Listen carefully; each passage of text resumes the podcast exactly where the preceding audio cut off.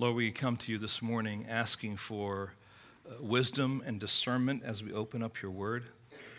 Lord, as we finish up this incredible letter to Timothy, Lord, I just ask that you would help us to, to see ourselves, Lord, in, in the means of application of this book. That we would embrace what Paul is um, screaming at us through this text. But Lord, in particular, as we finish things up today, that we would see um, the, the, the tenderness of Paul and his love for others. And Lord, that that would resonate not only uh, in our hearts, but Lord, as we fellowship together, as we think about who we are as the body of Christ.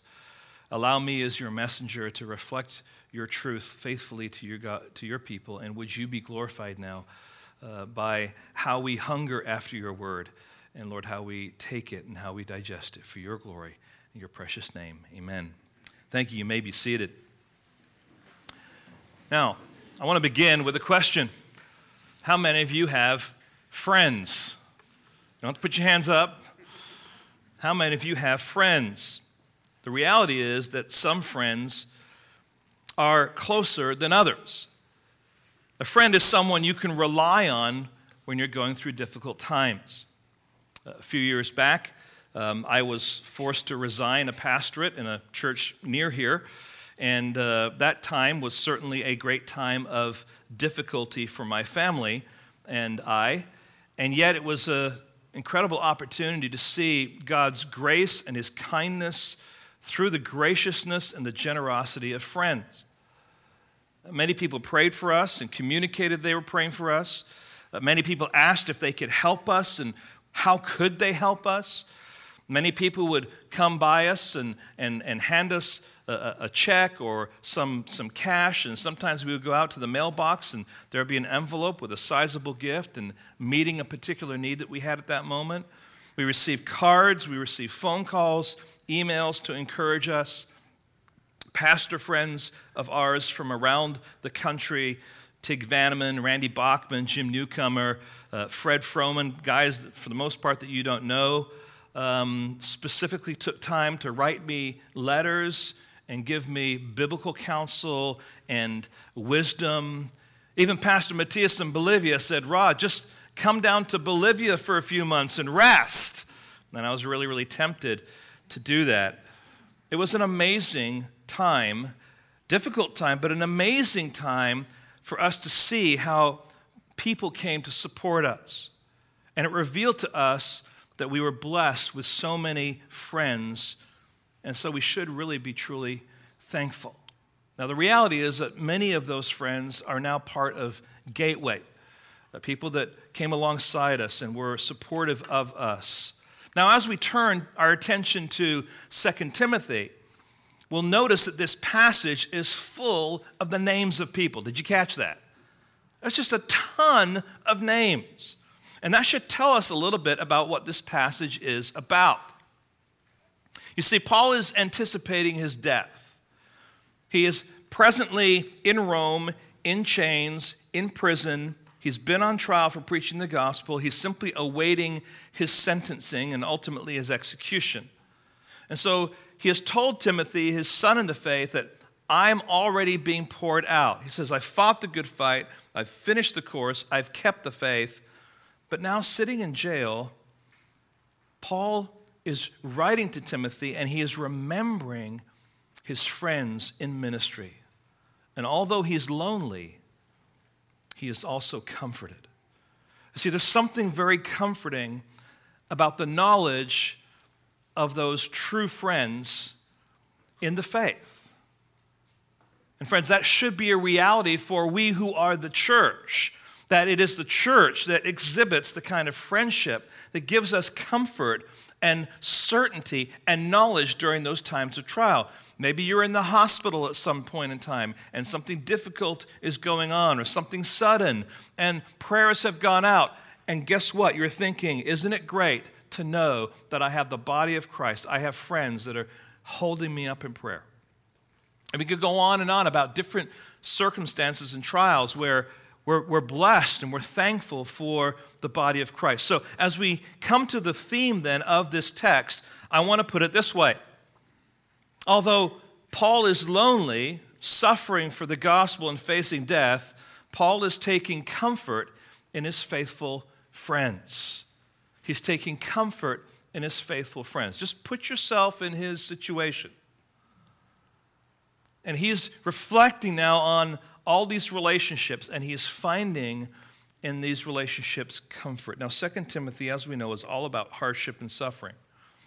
And this, this letter is a heartfelt plea from Paul to Timothy, and he's urging him to stay bold with the gospel in the face of difficult circumstances. Yes, Paul's difficult circumstances, but even Timothy's difficult circumstances, which he eventually gets to. But now, as he continues to the end of his, his letter, he begins to think about others. And the emphasis in this text is the presence of so many friends. Some are with him, some have deserted him, some have departed from ministry.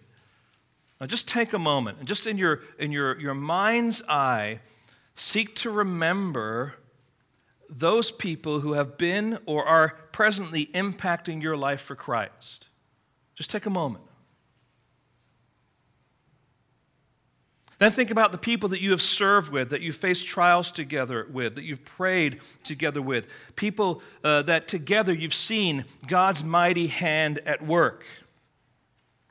I just reflect on how God raised up this new church gateway and the people that were involved in that and how God just orchestrated those things. And it wasn't so much a, you know, we have to do this. Was, there was a sense in which God was at work doing this. The way He kind of just worked out providential circumstances and just the, the way he brought people together, and there was a consensus that was going on. This was all God at work, and experiencing that together was an incredible thing. Now, there's a sense that Paul recognizes that the world doesn't revolve around him. Ministry must go on. And Paul is comforted by the memory the presence and the faithfulness of his friends. So let's first of all look at what I'm calling the comfort of faithful friends. Paul has laid out to Timothy the need to not be ashamed and to guard the gospel. He's emphasized the need to endure suffering for the sake of the gospel, using himself as an example. He's also charged Timothy to preach the word in a hostile context, reminding him that it is the gospel in the scriptures that has power. And now he's reflecting on his own situation. And he says to Timothy, Do your best to come to me soon. Do your best to come to me soon. In fact, if you look down at this first little section, you'll notice these four words come, and then it will be get, and then it will be bring, and then it will be beware. And we're going to look at, first of all, come. Timothy, do your best to come to me soon. There's a sense of urgency in these words.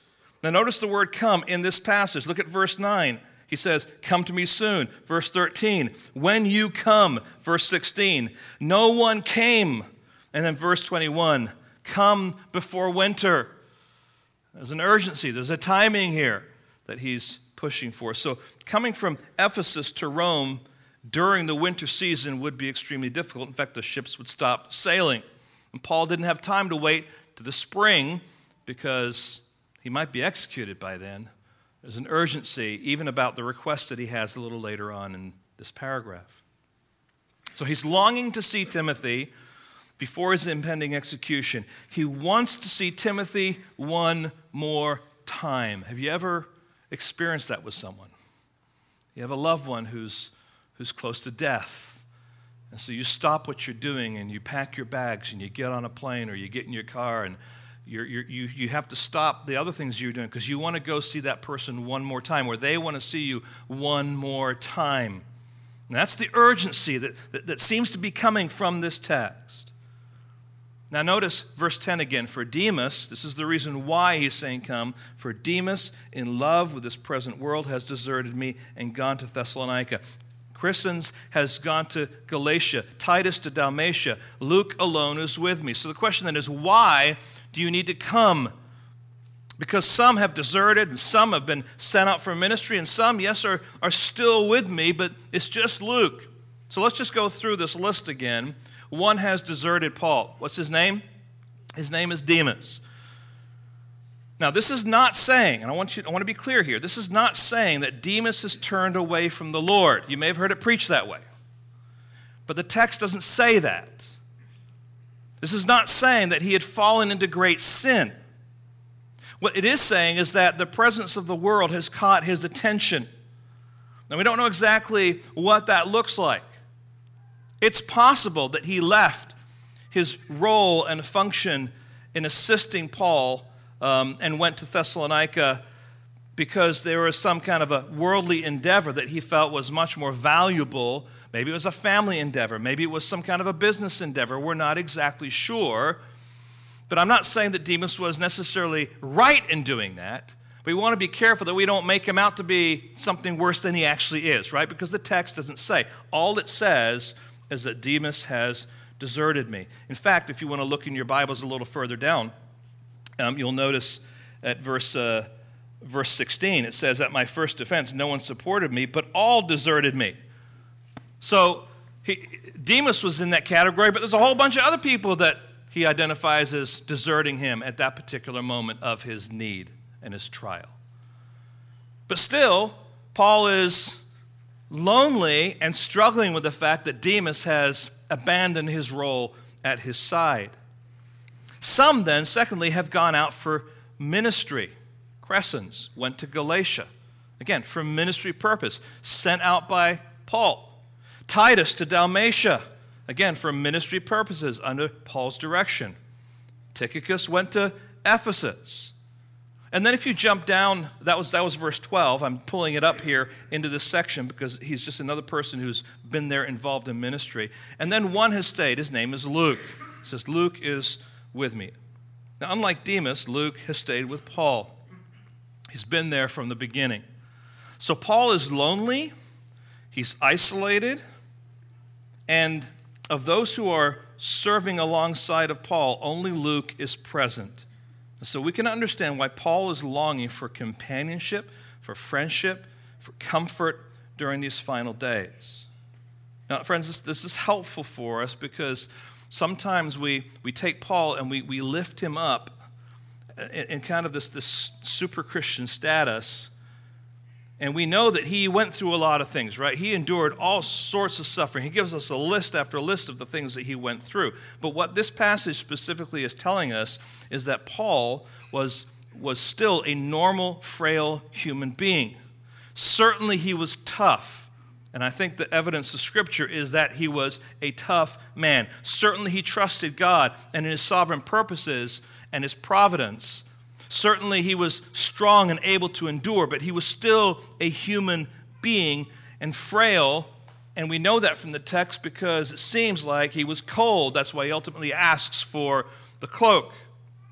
He was a normal human being in this sense. He was lonely. He valued companionship, he valued friendship. And how many of you, isolated by yourself for any length of time, would just you would want to be with someone that you could talk to, that could encourage you, that you could bounce things off of, or have some, some kind of healthy discussion. But Paul still needed friends. He, he was still someone who struggled with sin. He still needed accountability, he still needed companionship and the confidence of faithful friends. And so Paul says to Timothy, Do your best to come to me soon. We, we just recognize the, the relationship that Paul then has with Timothy an intimate, um, uh, passionate relationship, like a father to a son. Now, friends, loneliness is not something that God intended for his people. It just isn't. We're made for friendship. We're made, excuse me, for togetherness. Genesis 2:18, God says, "It is not good for the man or that man should be alone. I will make him a helper fit for him or suitable for him. And of course, the answer to loneliness, one answer to loneliness, is marriage. Another answer to loneliness is the home. Psalm 68 and verse 6 says this God settles the solitary in a home. Something about a home context, something about a family context. And you got to go back to, I want to say, the, the, the, the, family unit in that kind of environment was, was much broader than what we have. We typically have, here's one family in one home. There they would have, you know, here's grandma and grandpa, and then there, there, there are more kind of buildings built around or up higher, and you have different parts of the extended family living all in the same compound. And there's an encouragement then, even if there's someone who is single to bring them into the home context and to be part of this, this family dynamic.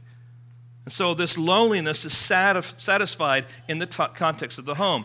And then, of course, as we come to the New Testament in particular, God speaks many times about the church being that place where loneliness is satisfied in all the one another's that are mentioned there. The church is supposed to be a place where people are interacting with people that, that people are not left alone, that they are brought into the fellowship of that church. And so the church is the answer, but it's also a responsibility for the church to look out for those who are lonely and to invite them into their homes, into their worlds, into their gatherings, into their circle of friends, into their fellowships. And we must certainly ask ourselves this question how are we doing with that? How are we as a church doing with this idea of satisfying people's loneliness by simply being what God has called us to be, the church? Are we welcoming people into our homes? Are we taking time to talk to those that are not part of our circle of friends? I mean, when we, when we even stopped here for bagels and donuts, did you, by default, go and talk to the same people you typically talk to? We all do that to some degree, right? Or are we kind of looking to see if there's someone who may be lonely, someone who may need to be encouraged, someone that we can bring into our discussion, into our fellowship time? See, this is, this is the kind of mindset that God wants us to have in the church. Are we looking to serve the lonely? So he says to Timothy, Come. Then he goes on and he says, Now get Mark and bring him with you, for he is use, very useful for, to me for ministry. Get Mark. Why? Because he's not only useful, he's very useful. Now, if you know the account in the book of Acts, you know that this is a, an incredible statement. And it's a statement of the beauty of God's grace and reconciliation. Because there was a division, so to speak, with Paul and Mark. And Mark ended up going with Barnabas, and there was this kind of divide, and Paul didn't really have much trust in, in Mark. And this is just proof and evidence of how God reconciled them and how not only did were they reconciled, but here is Paul in his, might want to say, his last days, his final moments, and one of the people he's he's calling for, one of the people he's longing for is a person that he was estranged from or that he had conflict with. Now, friends, there's an important principle here for us to hear that is in this text. The one who was useless is now useful for the gospel. Let me say it a number of different ways here. Past failures don't dictate usability. People fail but they do not have to be put on the shelf. Or put it this way the person who offended or slighted you can be your faithful co laborer one day. A failure can become a close friend and co laborer. Friends, not only does the gospel save you from your sins eternally, but practically, the gospel is a means for us restoring our relationship with one another. This is the gospel applied to relationships. That person that you may be feel slighted by, that person who, who maybe you did something against but you don't want to admit it, may ultimately be the, be the person that you are longing for later in life to come to you, just like he is here with Paul. Come, get, and then he says, bring. Bring. When you come, bring the cloak that I left with Carpus at Troas, also the books, and above all, the parchments. Well, why? We're not told why Paul is asking for these things, but I think we can imagine carefully. First of all, there's a cloak, right? what would the cloak be needed for? Probably physical needs to keep warm. Winter is coming. That's what it says in verse 21. And you remember the context. Paul's in a dungeon kind of a prison, which tends to be damp. Winter is coming, and a cloak would be wonderful to have to keep him warm. We, we just can't blow by this.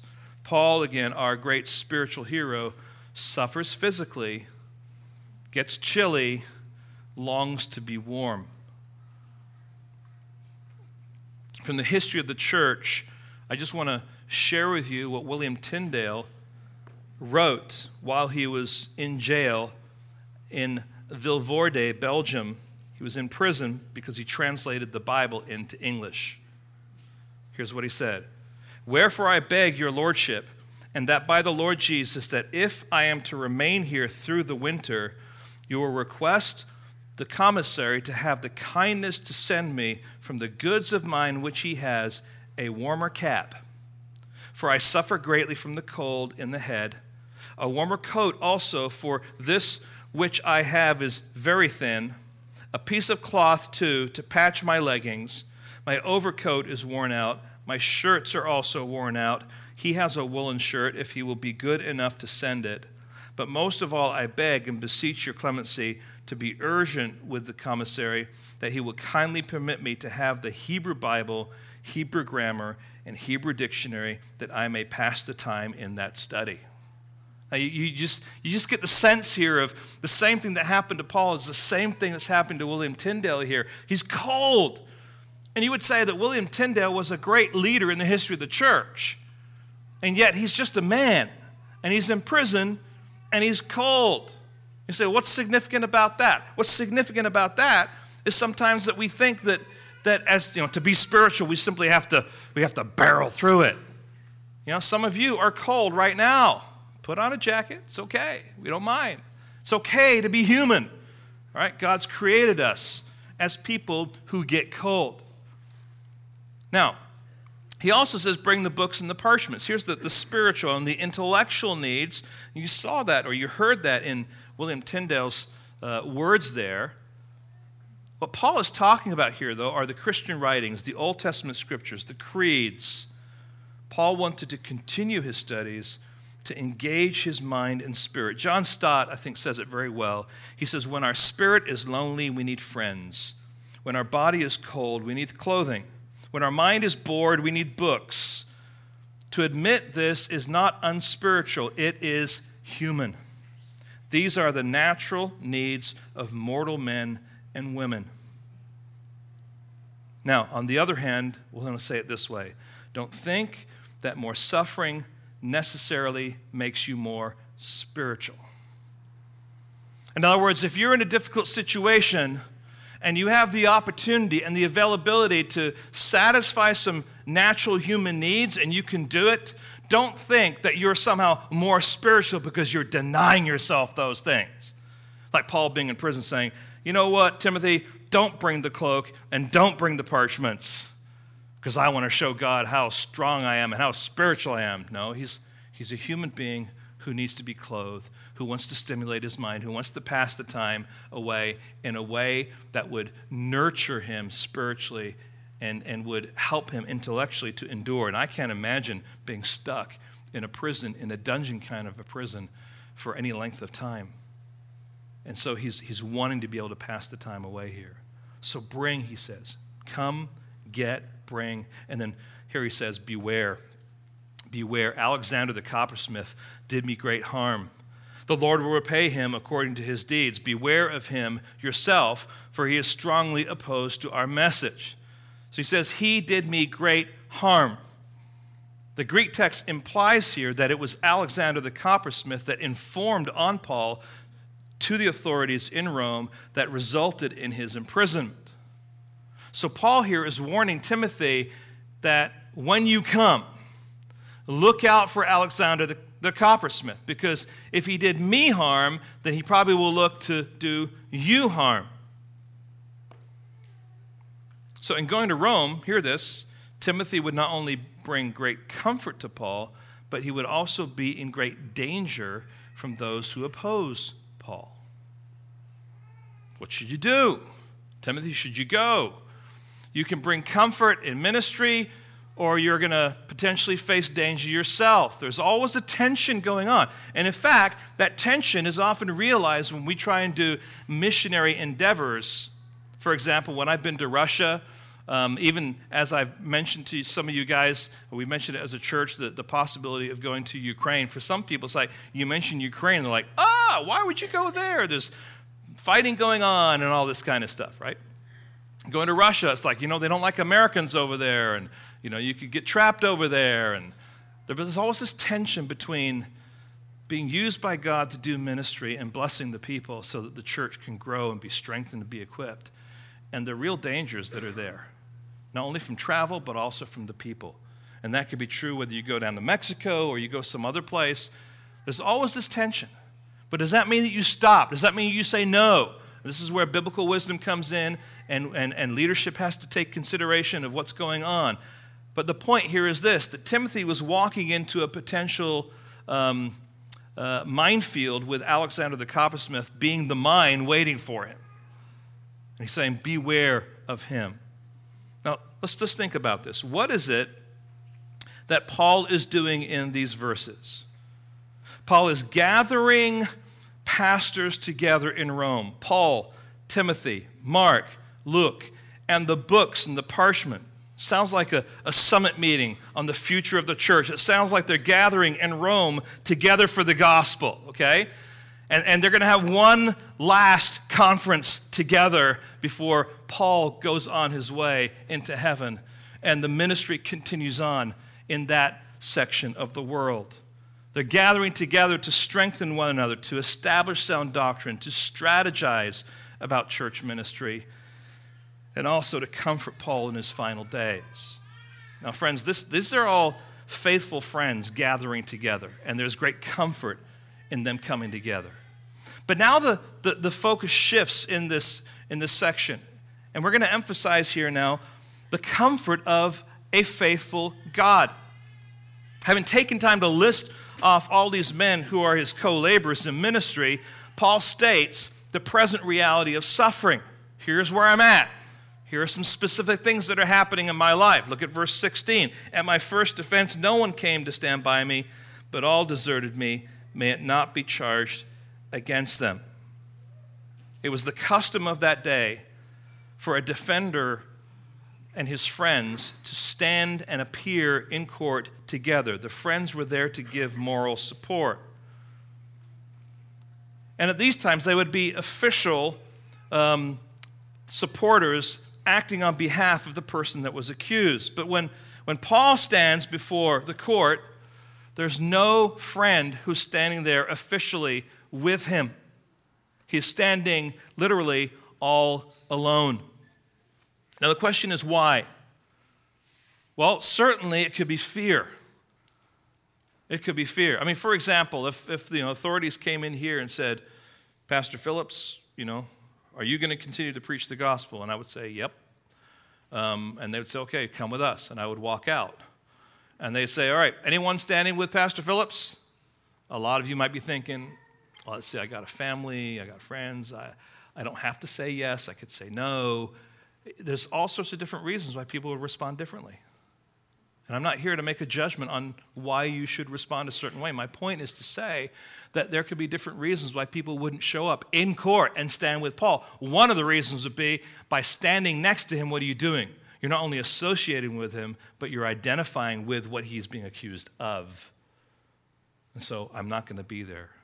It could also be, and just hear this, it could also be that Christians in Rome did not really know that much about Paul and his history to be able to stand with him and support him and give, give words of, of witness and testimony to his character and all that kind of stuff. We're not exactly sure, but what we do know is that he stood alone. And notice what he says. This is all kind of uh, backdrop for the next statement. May it not be charged against them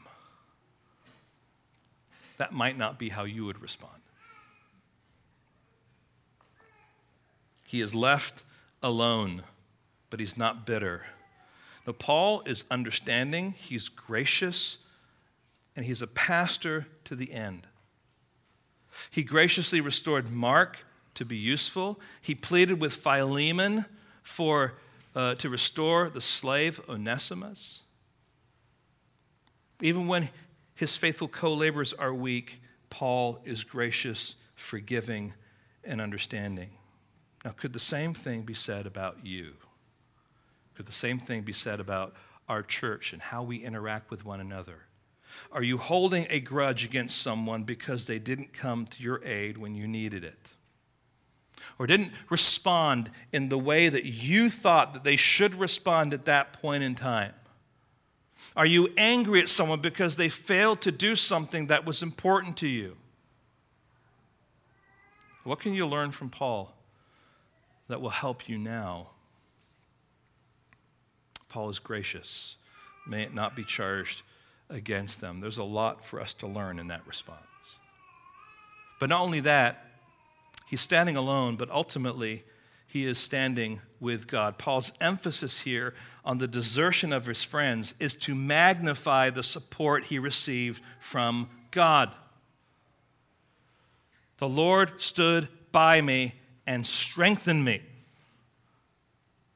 Something similar had happened to, uh, to Paul that is recorded in Acts chapter 23.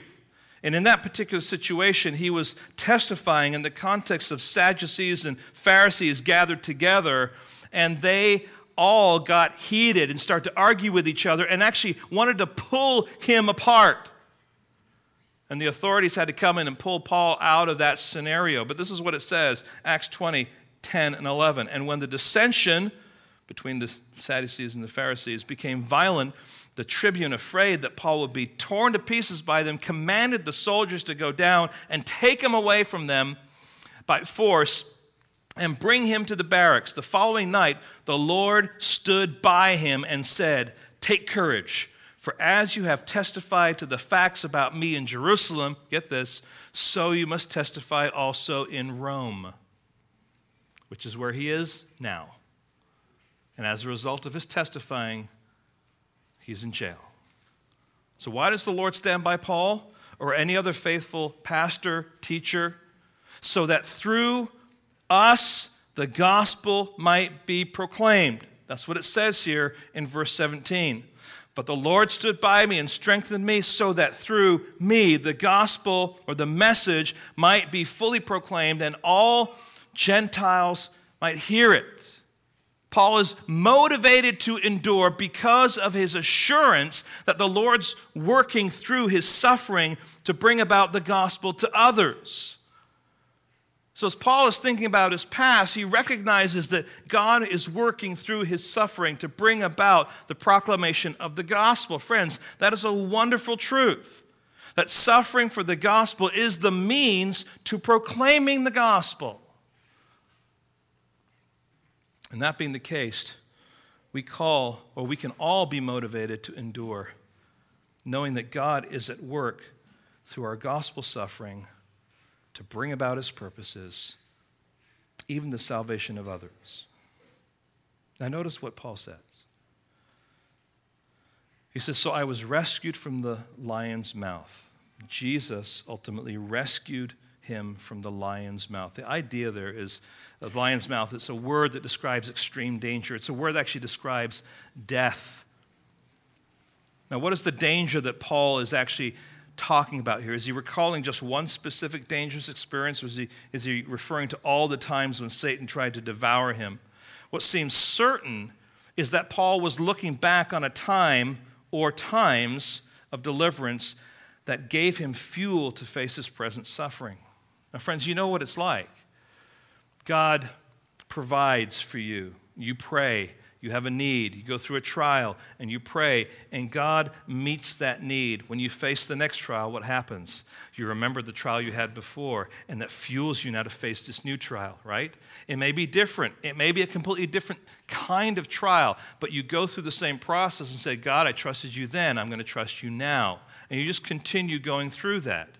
And so Paul is recognizing that as the case. I, I was rescued from the lion's mouth. Continue on here. It says, The Lord will rescue me from every evil deed and bring me safely into his heavenly kingdom.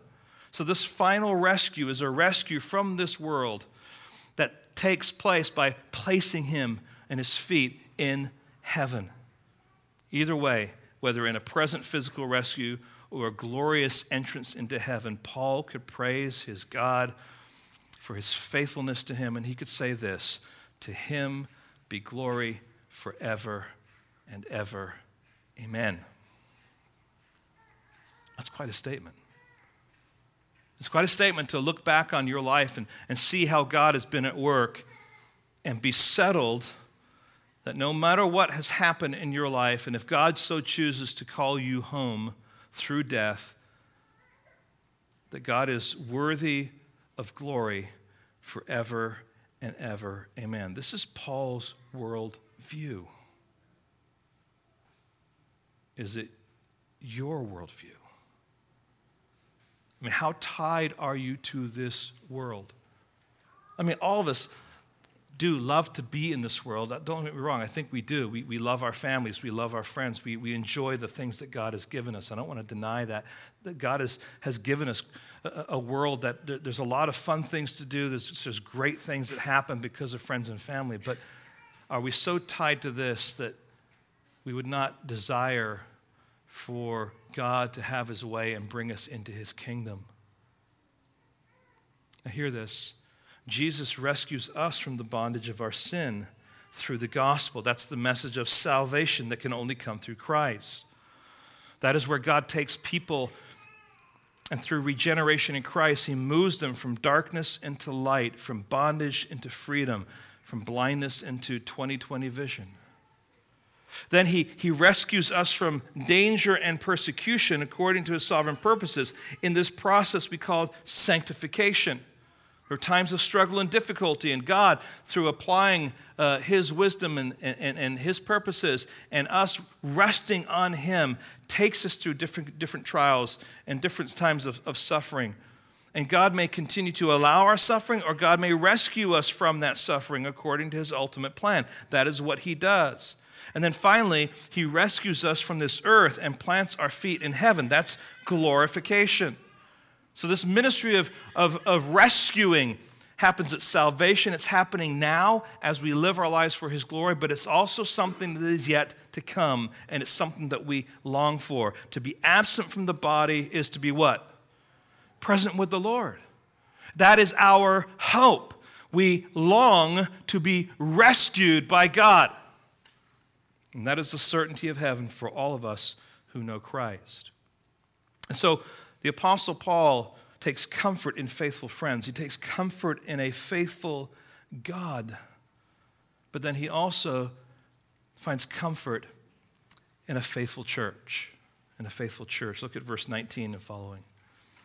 Greet Prisca, that's short for Priscilla, and Aquila, and the household of Onesiphorus Erastus remained at Corinth, and I left Trophimus, who was ill, at Miletus. Do your best to come to me before winter.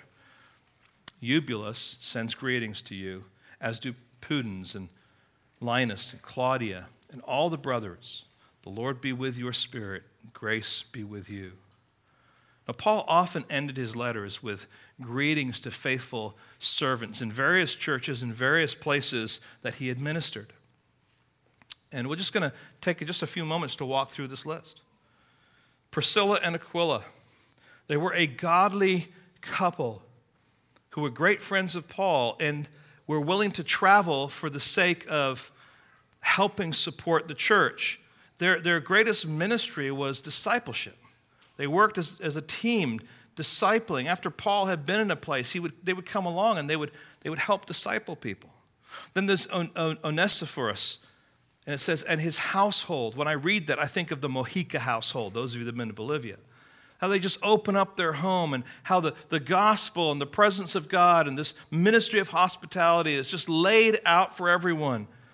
In fact, in, in 2 Timothy 1.16 and following, this is what Paul says about them. May the Lord grant mercy to the household of Onesiphorus, for he often refreshed me and was not ashamed of my chains. But when he arrived in Rome, he searched for me earnestly and found me.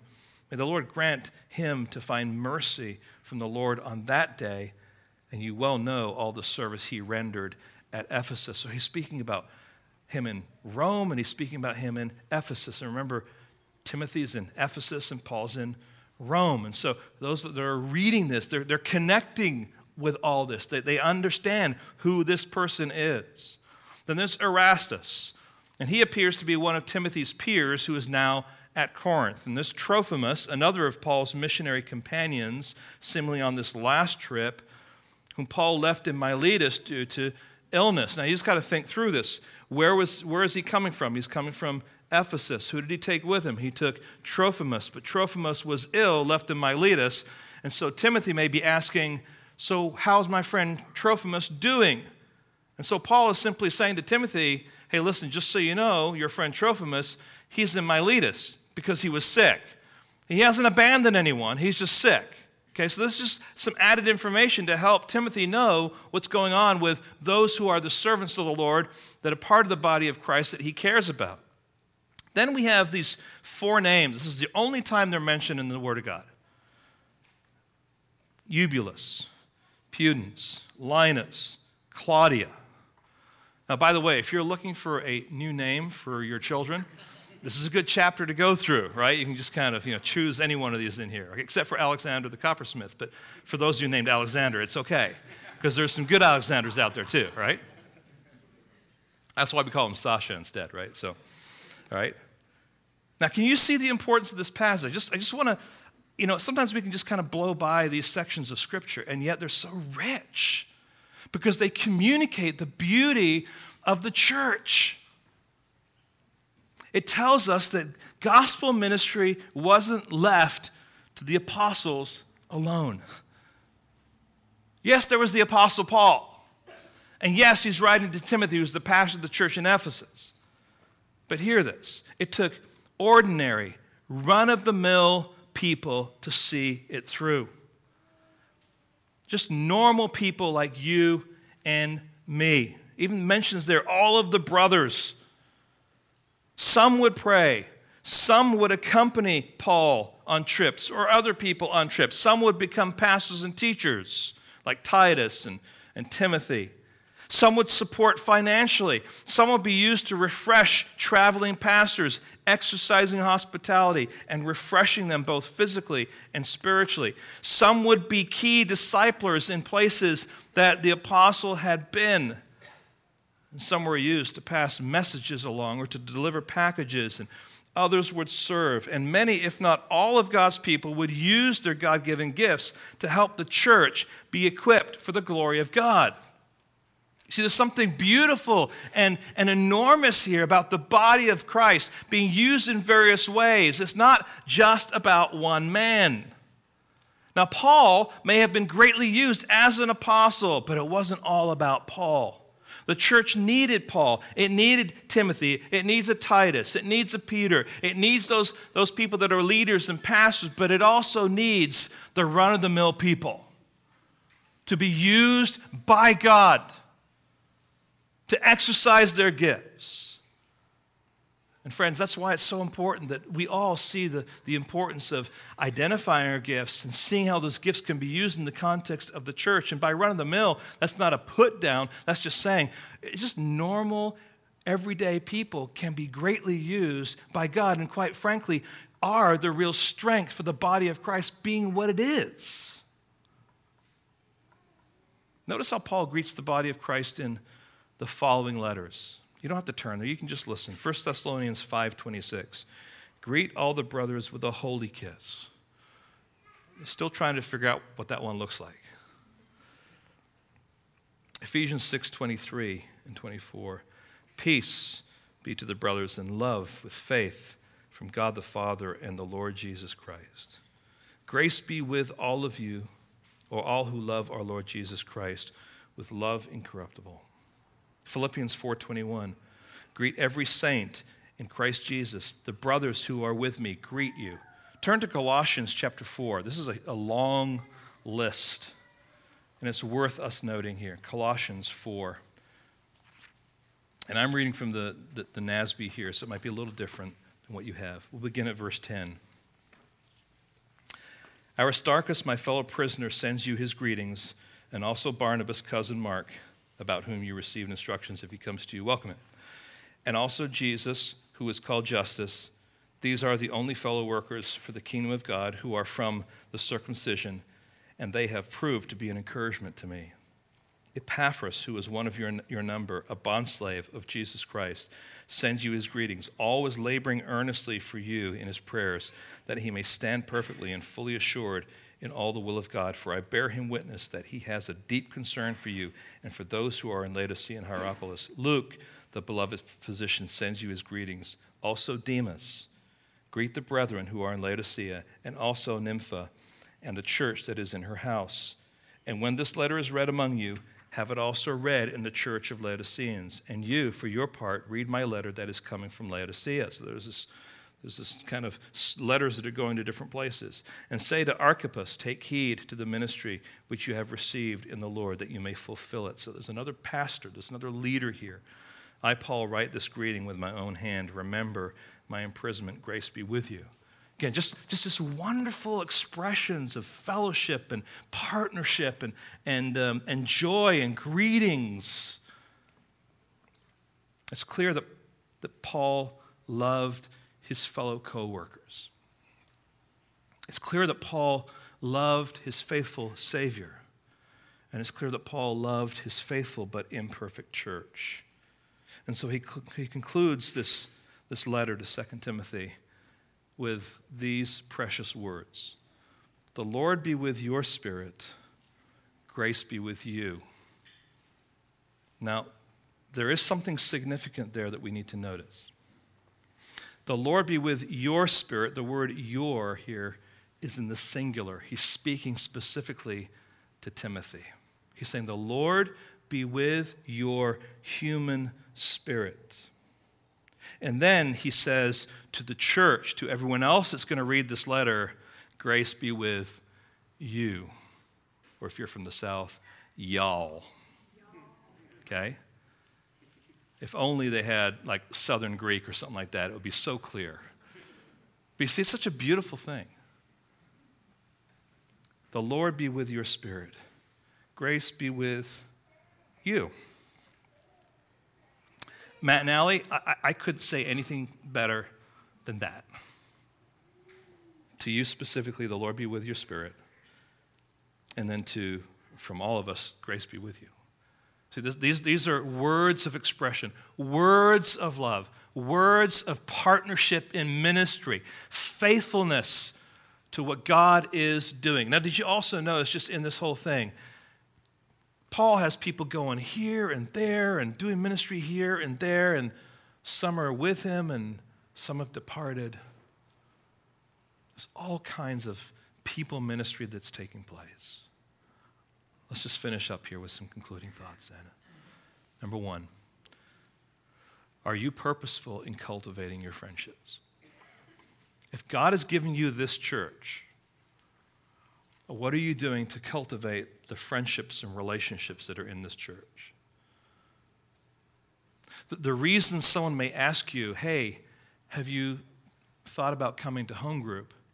is not because there's a competition between home group to see how many people can be in their particular home group, and the winning one gets the free pizza party or something like that. I'm sorry, Voss, it's not true.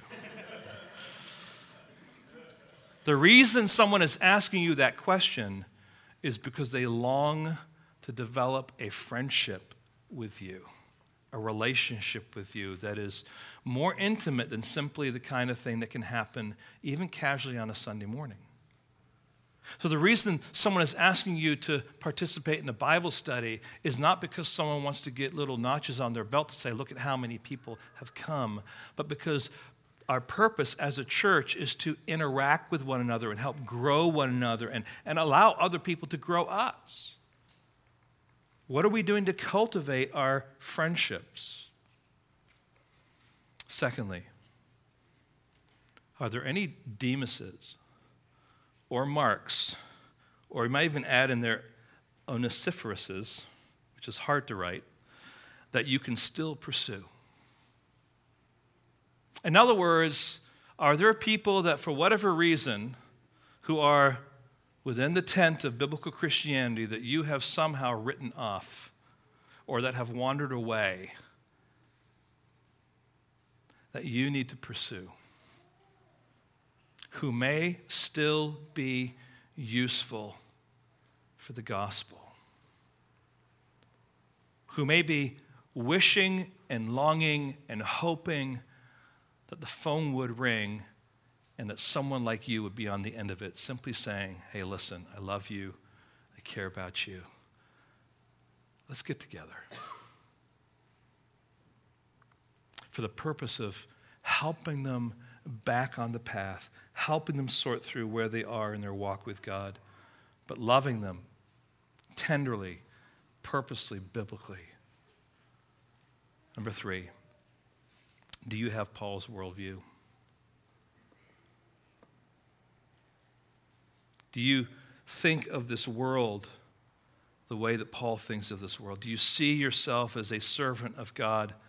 Right? You may not be a pastor teacher, you may not be a Christian leader, but God has placed you in your context as one of His children with a responsibility for Him. And do you see yourself in light of that responsibility, no matter what your vocation is? And that your desire is to be a faithful husband, be a faithful wife, be a faithful mother, be a faithful father, maybe be a faithful son or daughter to honor God in those capacities, to see you, yourself as, a, as an employee who seeks to do a good day's work, but to do it for the glory of God. And that recognizing that you are a, a not only a, a, reflection of God, but you are a mouthpiece for Him by what you say and how you say it. See, these are all perspectives that Paul had. That was all part of his worldview. He saw himself as one chosen by God, placed into the world um, for a specific purpose. Yours might be different, but it is still God's purpose for you. And do you see it in those terms? Friends, these are faithful friends. You are faithful friends. This is a church that we want to maintain being faithful to the things of God. And yet, we are called to do that in the midst of suffering, in the midst of enduring that suffering, the barrage of stuff that may be coming our way. Are we cultivating the kind of relationships that we need to have so we can do that together? Or are we still isolating ourselves? Trying to do things on our own. I want to challenge you, I want to encourage you. Take advantage of Paul's example here and the friendships that he has. Lord, help us today.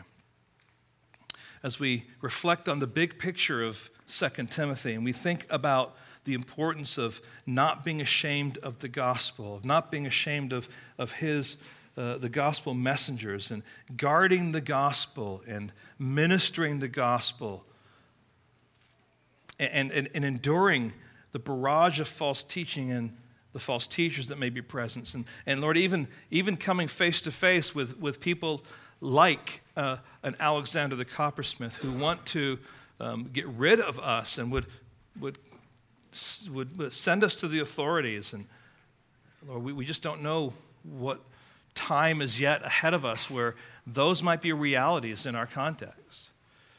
And Paul in this letter has given us a lot of things to chew on, a lot of principles, and a lot of concepts, and a lot of instruction for, for us as a church to, to, to take seriously. Because you've called us not only to endure, but while we are enduring, to be proclaimers and, and those who are carrying and, and disseminating the gospel. So, Lord, help us to be faithful as we stand for you, but Lord, also to be faithful to one another as your church, united together as faithful friends under a faithful God in a faithful church to do your will and for your glory. We ask this in your precious name. Amen.